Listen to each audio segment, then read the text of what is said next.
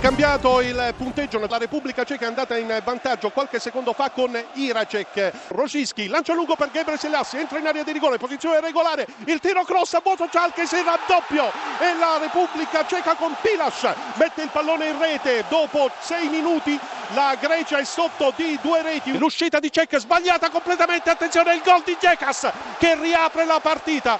E quindi Giekas riesce a segnare sull'errore clamoroso di Cech Grecia 1, Repubblica Ceca 2 all'ottavo minuto della ripresa, clamoroso errore dell'uomo più atteso. E c'è la fine in questo istante della partita. La Repubblica Ceca raggiunge quota 3 in classifica dopo due partite relegando la Grecia all'ultimo posto in virtù del fatto che due partite sono state disputate anche dalla squadra di Fernando Santos. Repubblica Ceca batte Grecia 2-1. Lato corto dell'area di rigore, un 7-8 metri in posizione centrale, parte il cross di testa, il gol! Il pallone in rete, ha segnato ancora Zagoyev che ha colpito il pallone in maniera perfetta e ha scavalcato il portiere Titon. Può andare via Obraniak sul settore di destra in area di rigore Berezuski, il tiro e gol del pareggio siglato da Blacikowski e adesso finisce la partita tutti negli spogliatoi 1 a 1 in questa battaglia corretta